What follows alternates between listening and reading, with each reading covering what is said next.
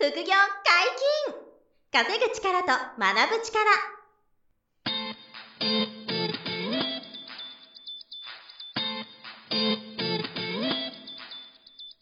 この番組は稼げるようになりたいを叶える副業アカデミーの提供でお送りいたします。副業アカデミーはあなたが副業で稼げる状態になることにコミットしたスクール。初級コースから上級コースまでさまざまなジャンルの副業ノウハウを学んでいただけます詳しくは副業アカデミーで検索くださいこんにちは、小林正宏です。山本博史です。よろしくお願いしはい、ます。よろしくお願いします。本日もゲストに来ていただいております。サイボーズに所属しながら農業を行う副業家、中村隆太さんです。よろしくお願いします。はい。今回もよろしくお願いします。中村慎太です。よろしくお願いします。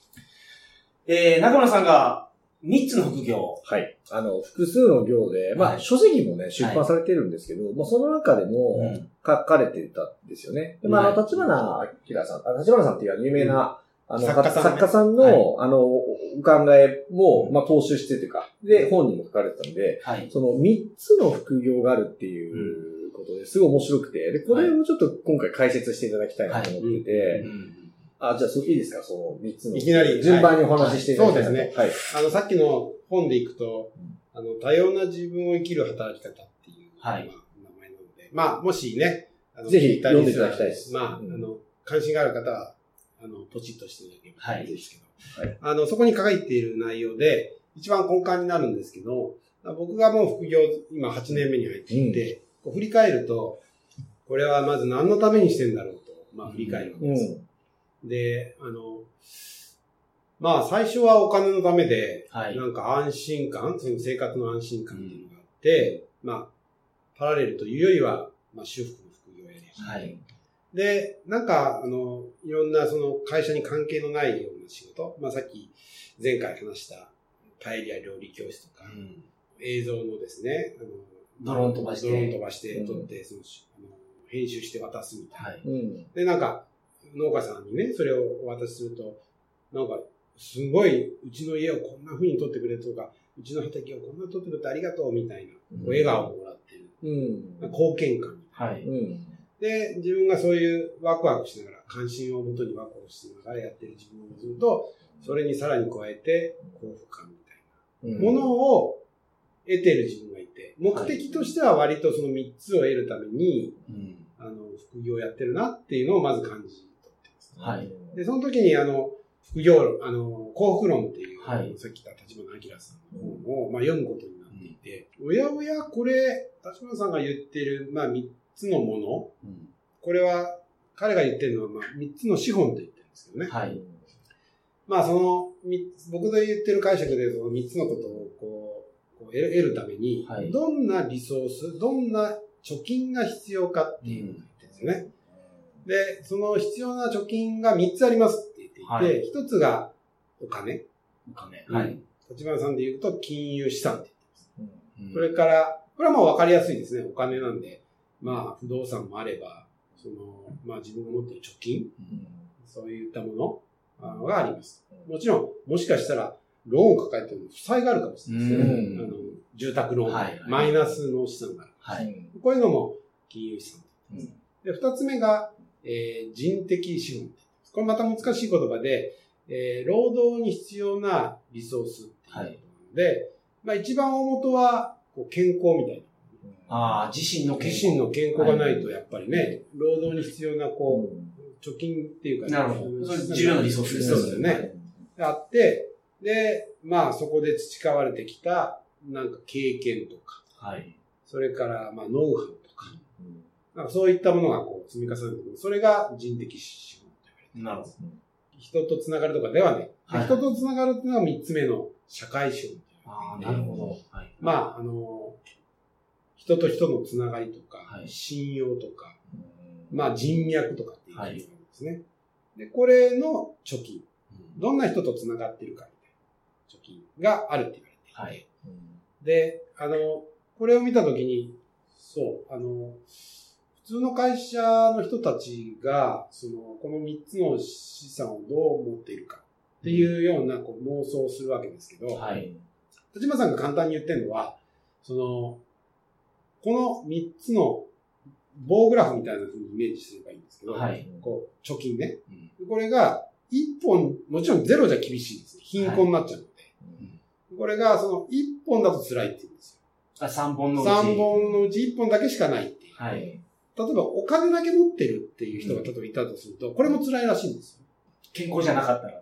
健康がなかったり、お友達がいなかったりこれね、人間としては生きていけないそうです。あでまあ、当然人的資本だけっていうのでも多分ダメで、うん。社会資本だけっていうのもなんか厳しい。で、なんとなく二つぐらいはあればいい。量は置いといてってはい。言われてるんですね。うん。で、通常まあ普通に貧困じゃなくて生きていっている皆さん、こう、リスナーの人もそうですけど、はい。何かしら、まああるんですよ、み三つは。うん大小が置いといて。はい。っていうのがまず前提にあって、で、その時に、その、このし貯金をどういうふうに人生100年時代って言われてますけど、はい。その、こう、育んでいくか、貯めていくかっはいて。いうのを、こう、副業で表現すると面白いなと思っている。のが始まりですねうんなるほなので、3つの副業っていうのは、そのお金、それだからそのノウハウとか健康、ど。はい。で、3つ目が、その人とのつながり、人脈。人脈。はい。で、あの、副業ってイメージ、まあ、いわゆるその修復の副業でいくと、その、一番最初に言った、お金っていうところしかフォーカスしてないんですよね。はい。お仕事をしたらお金もらえるうん。で、お金を貯める。でも、僕の3つある副業の、まあ、例えば、この仕事、例えば、この今3人でお話ししてる仕事は、はい。何の資本を貯めるものなんだろうって思うと、今日初めて山本さんと話をしていて、山本さんって面白いの、こういうね、あの、ポッドキャストをやってる人で、はい。おこんな人と繋がるんだっていう社会資本がちょっと追加された状態。ああ、ありがとうございます。あなるほど。はい。この仕事はお金も少しもらえるらしいんですけど、はいそれ以外に、えっと、新しく山本さんっていう、その、貯金が少しはい。生まれているなるほどっていうふうに認識するわけです。もしかしたらまた、山本さんと面白い仕事ができるかもしれない。はいみたいなね、はい。ありえますかあり得るかもしれない。っていうんだしはい、もともとは山本さんの前に、小林さんと、で小林さんの資本が山本さんに通じてるわけです。はいはいはいはいこの関係がないと、この関係は生まれなるほど、ないんですねなるほど、なるほど。なので、一つのこういう場みたいな、うん新しい価値創造活動をしている中で、生まれてくる関係性とか、はいそれからまあ、スキルみたいなもの。なんか、今日はこの場ではなんかあるかどうかわからないんですけど、新しい気づきとかあったら。すごいですよね。っていうようなもので、ある行動を起こしてある仕事、副業したときに、はい。お金をもらうものもあれば、うんそのスキルをここで学ぶっていうものもあれば、なるほど。まあ人との関係性が生まれるっていうのを、はいなんか意識的に認識をすると、はい。結構あの、モチベーションが上がる。確かに。ね。なんなるか、ほど。これなんかお金もらえたらいいからやめようかなみたいなものだけではなくて、はいはいはいはいはい。この場、がお金だけじゃなくて、うん。実は新しい人とのつながりとか、新しいその山本さんの考え方を知るみたいうな。ん。とすると、結構やる気が出てくるんですよ。確かに。やる気が出てくる。はい。この3つの副業をですね、うんこう、一個一個の行動に合わせて意識すると、前回言ったように、こう、関心のワクワク感がはい。半端なく、あの、連続的に出てくる。というのが、まあ僕が言っている、今回のキーワードである3つの副んですが、リスナーの方は伝わですねってますかいやーすごいわかりやすかったこれは、みんなやっぱお金にフォーカスしそう。て、うんそのお金を稼ぐために人脈とかあった方がいいとか。えー経験あった方がいいとは思ってるんだと思うんですけど、プライオリティがお金になってるんで、うん喜び感じるのはなんかキャッシュポイントだけになってるような気,、ねがするのそれちょっともったいないし。確かに。盲点だと思うんですよね。金融資産を増やすための副業が、やっぱりあの、一番こう今のところ注目されたり、うん。あの、欲しがってる人も多いし、まあ、副業アカデミーもそこにかなり得意としていて、っていうのが実際あるんですよ否。定はしないですよ。それで、そまあ、大事なことでもそうあるんで、絶対欠かせないんですけど、うん。まあ、一方で、この人的資本を満たす副業とか、社会的資本を満たす副業っていうのがあって、で、例えばこの今取り組んでいる副業が何かが、お金にならなくても、人的資本とか社会資本に繋がってるっていう、そのアンテナというか捉え方ができる人は、そこで大きなものを得て、うん。場合によってはそのお金得るよりもうん、そっちの方がはるかに大きいことがあるわけですよね。だからその3つの副業の3つのうん貯金が、まあある意味再生産されていくんでですよ。はいはい関係性がある。そうですよね。前もそうおっしゃってました再生産されるんですよね。だからその、結局意識しなくても、例えば人脈がとか経験がうん。どんどん溜まっていくと、うん自然にお金に変わおって金の方も溜ついてきますよねまっていく。そうですよね。そうそうそうそれを、そもそもそそういうもんだって話です。ね、生まれて。子供で、学校で、まあ、いわゆる人的資本が、こう、教教育によって生まれて。で、それによって人格ができ、面白い人だね、みたいなことが言われて、ね、社会資本が生まれて、うん。で、お金なんか、ね、お年玉ぐらいしかもらえないわけです。でも、うんお年玉も、人格があるからこそ、はいつかつながりがあるからこそもらえるわけです 確かに、まあそうですよで、いね。きなり、いきなり関係悪かったらもらえないですもんね。親戚のうちに来ても。お前やる、やるなんて、みんなやらないん。ねなるほどなので、ある意味、お金いきなりっていうことはないんです。だんだんまあその考えてみれば。考えてみれば、生まれてから。確かに確かに。だからそれは、お何、大人になっても一緒ですただなんかその、ね、その、会社に入って、はい。で、まあ、社員になって、うん。で、なんかい、いいることによってお金もらえるよみたいな、なんかはい、ちょっと違う感覚を多分、長年いると思ってる。うん確かにけど、ほとんどの日本人がそう思ってるような気がしますうね。ん。拘束されてるからお金もらえる。うん。まあ、そういう認識の人多いですね。で、まあ、それは別に否定もしないし、はいある意味、その、社会のニーズに応えているってことなので、お金もらえて当然なんですけど、はい。あの、本来は、その、会社全体でいくと、うん。そのバックエンドでいる人たちが、うん。その営業とかがいて、でそこではありがとうもらってんだけど、はい。なかなかそこまで行くまでに、はい。あの、ありがとうもらえないはい。状態があるので、勘違いで、なんかいるだけでお金もらえてるんだなって思うはい。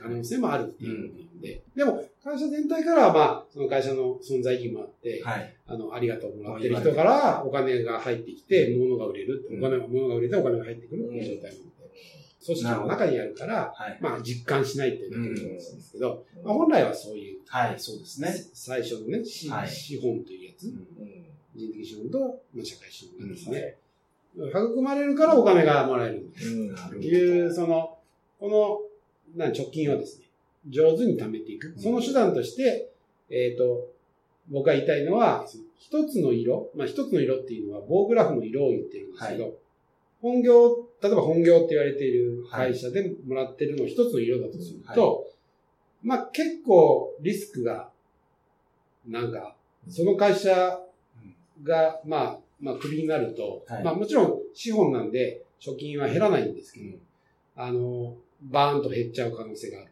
んですね。それを他の、まあ、副業で、ここっちはとりあえずお金を貯める副業、まあ本業であるとすれば、さっきも言ったように、さまあ前回も言ったかもしれないですけど、うんと、こここはお金だけにもとりあえずフォーカスしましょう。だけど、ボランティアで、例えば観光案内して楽しんでやれば、そ、そこで培われる観光に関する知識とかうん。いうのが、こう、こう、踏み出されて、それによって、あの、ボランティアで培われる、そのいろんな人たちのうんつながりうん。っていうのがあって、みたいなのをこっちで育んでおくと、仮にその会社が、会社が例えば潰れました。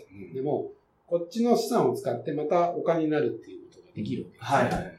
でこういうのをポートフォリオって言ったりするんですけど、あの、ポートフォリオっていうのは、まあ、ファイルにあって、こう、その中をうまく環境に合わせて組み替えるはいっていう意味があって、で、よく金融ではね、ポートフォリオ組みましょう。はい。ハイリスク、ハイリターンのやつをここにちょっと入れて、ローリスク、ローリターンの、金、お金のね、ササービスをこう入れて、みたいな、組み替えていくわけそうですよね。その人なりのね、その、こう、棒グラフを作っていくっていう、うん。そういうのを、あの、本の中に書いてある。うん。っていうとこまでちょっと話しましたけど、つ伝わりきれてない。いやいや、これだからいいです。大丈夫。やっぱ中村さんの中でうん、楽しみながら何かを行うっていうシステム作りがすごくできてるんですね。だからご自身で、なんかその、嬉しいポイントとか感動するポイントを、ちゃんと、あの、意識してさ、意識されてるんで、飽きないんじゃないですか、何回やるときに。そうそう、何か意味づ、あの、これもまたちょっと言うと、人間って意味付けの動物なんですよ。意味付け。はい。意味付けてるだけなんですよ。うん。生きてることも意味付けてるだけなんで、はい。まあちょっと哲学的になってくる。なるほどだなんかいそうですね勝手に悪い方面に意味付けてる場合は、ちょっとこうネガティブになるでしょうし、はいなんかよくね、ポジティブにこう、うん。あの、物事を考える人は結構、なんか悪いなことが起きても、なんかこれってこういう意味だよねってこういう意味で、うんポジティブに、あの、意味付け、勝手に意味付けるケースがあるじゃないですか。